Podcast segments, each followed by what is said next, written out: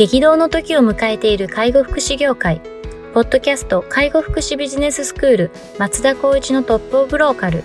大手外資系アパレル会社のトップセールスマンから介護福祉事業経営者に転身した松田光一がこれからの介護福祉経営に求められるものについてお伝えしていきます。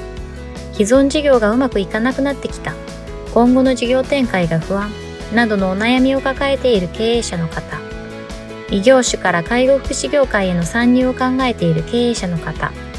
これからどんどん事業を拡大していこうと考えている経営者の方など、介護福祉ビジネスの入門から応用まで様々なステージの方に楽しんでいただける番組です。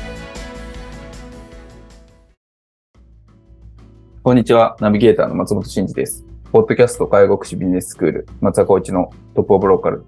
トップオブローカルとは、介護資金を置いて地域に密着し、地域に愛されることで地域のナンバーワンになることです。松田さん、本日よろしくお願いします。よろしくお願いします。はい、今日も行きたいと思います。今日はですね、はい、ご質問を取り上げたいと思います。はい。はい。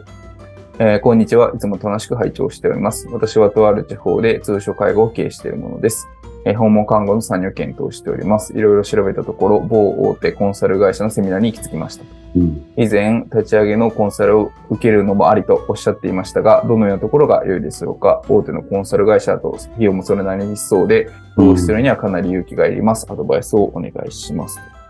というような内容です。はい。はい。通称介護でいいですか、ね、経営運営されてるから、はい、まあ、ある程度資本があるのかなっていう前提にはなりますけど、まあ、僕がもしコンサルを考えるんであれば、まず捻出できる、要するに予算的なものはいくらかっていうのをまず出しますね。あと、もう二つほどポイントがあるとすれば、伴走してくれる方です。ただただ、いわゆるコンサルというか、うんと上限こうだよ、ああだよ、こうしたらいい、ああしたらいいって言ってるだけのところは、あんまり良くないのかな。なるほど。で、最後にはやっぱ経験者ですかね。うん、訪問看護もしくは看護師っていう部分での、そこを運営もしくは経験を持っている方がコンサルをやってくれるっていうところが一番いいかな。なぜならばやっぱ引き出しを多く持っているからですね。私たちも訪問看護を立ち上げて、やはり困難事例として考えたのが、いろんなケースがあるっていうところで、そこに対するこの、なんていうんですかね、運営というか、こう、経営を進めていく中で、対応する能力、もしくは対応する引き出し、どうしたらどうするかっていうところがわからないとなかなか難しいので、その辺がわかるようなところがあれば、やっぱりそのコンサルとしての費用感、まあ費用対効果っていうのが生まれてくるのかなっていうのが、まあ基本的にこの質問を聞いたときにそっちに思ったところですかね。うん、なるほどですね。まあ結構本当いろんな訪問看護ってコンサルさんいらっしゃいますけど、それこそ某某総研さんだったりとかも、多分やってますよね、きっと。そうですね。やってると思いますし、もう様々、あそこはやっぱり出し、やったりやらなかったり、出したりやめたりっていうところありますけど、うん、まあ、ただ、あの、以前もこのポッドキャストでも取り上げたかもしれないですけど、某総研さんに関してはもう莫大な、いわゆるこうビッグデータというような数値化の情報は多分出てくると思います。うん、なると今私が、うんとお勧めした3つの工程の中の3番目ですかね。いわゆるこう現場を知っているかっていうことと、うん、あとは困難事例に対しての対応方法をレクチャーしてもらえるかってなると、ちょっとそこのリカバリーは薄いのかなっていう感じはするので、まあ、欲を言ってるような環境かもしれないんですけど、でも、あの、そういったあ経験を持っている方でコンサルやってるか、やってる法人はいくつかあるので、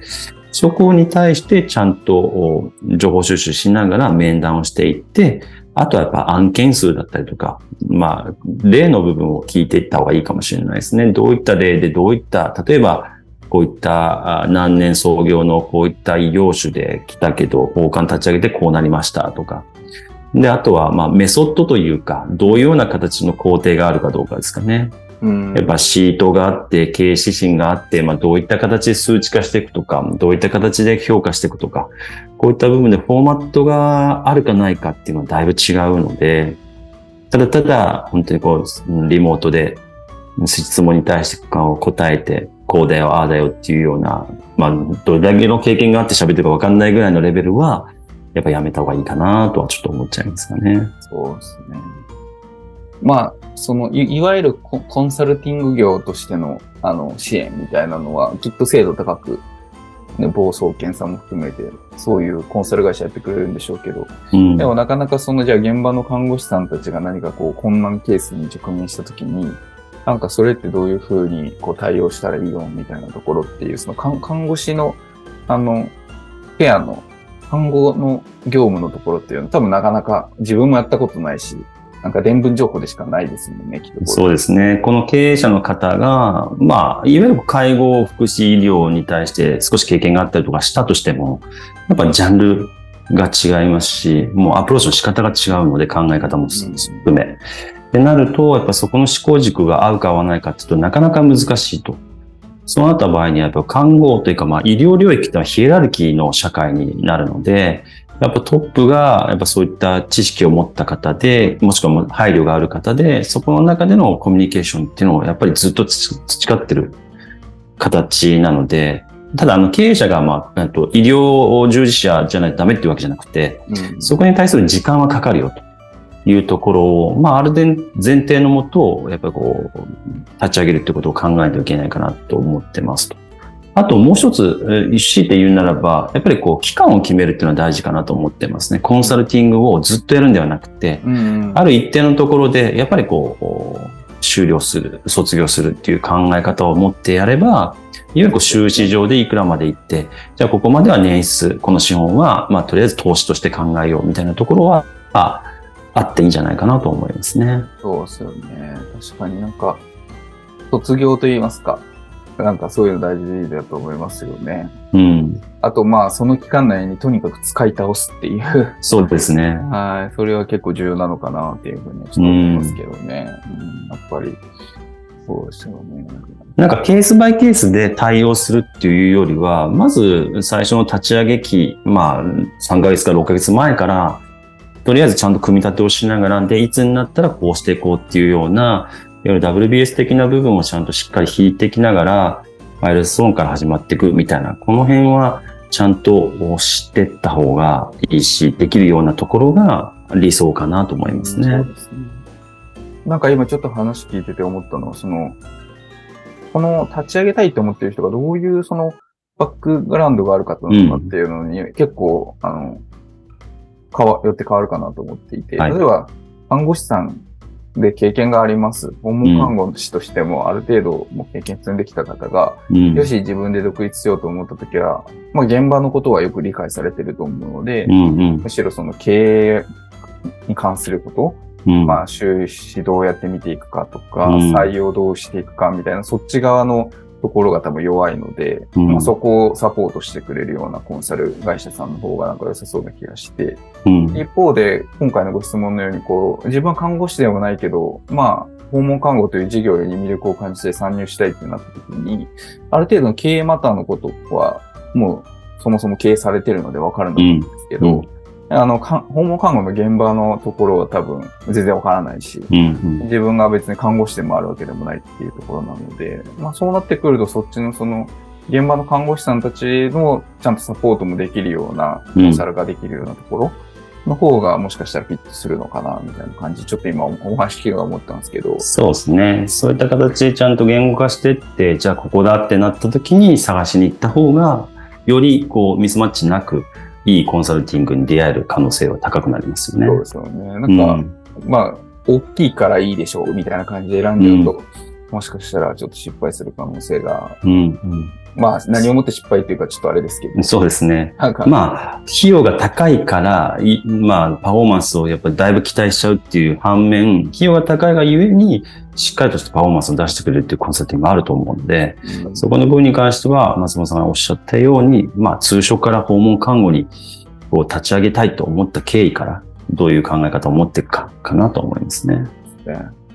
まあでも訪問看護結構言って大変な市場ではありますもんね。うんうんうん、出しては潰れるっていうような環境はまだ変わりはないと思うので。そうですね。なかなかやっぱ安定軌道に乗せるところまでは時間も覚悟も必要だと思うんで、そこに対してしっかりサポートしてくれるところっていうのはやっぱり前提必要なんだろうなとは思いますけどね。そうですね。うん。なるちなみにちょっと某大手さんの今サイト見てましたけど、やっぱありますね。はい、立ち上げ、新規参入のなんかセミナーやられてたりとか、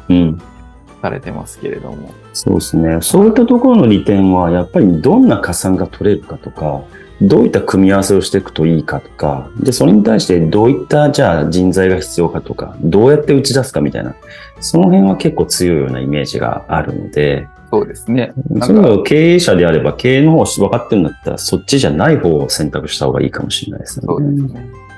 まあ、あとなんか、ちょっとこれ、あまあ、ちょっとディスってるっぽくなっちゃいますけど、なんか流行りを追いかけるイメージありますよね。うん、そうですね。なんか、触りでフレーズ出しといてみたいなところはありますよね。はい。なんか、どこどこでめちゃくちゃ儲かってるスキームがあるみたいな、うん、なんかそういうのをちょっと煽るイメージありますけど、まあちょっとうまく。ね。はい。半々で考えておいた方がいいと思います。そうですね。いいも悪いも聞いてみてだなっていう感じだと思いますね。はい。うまくちょっとご判断いただければというところですかね。はい。はい。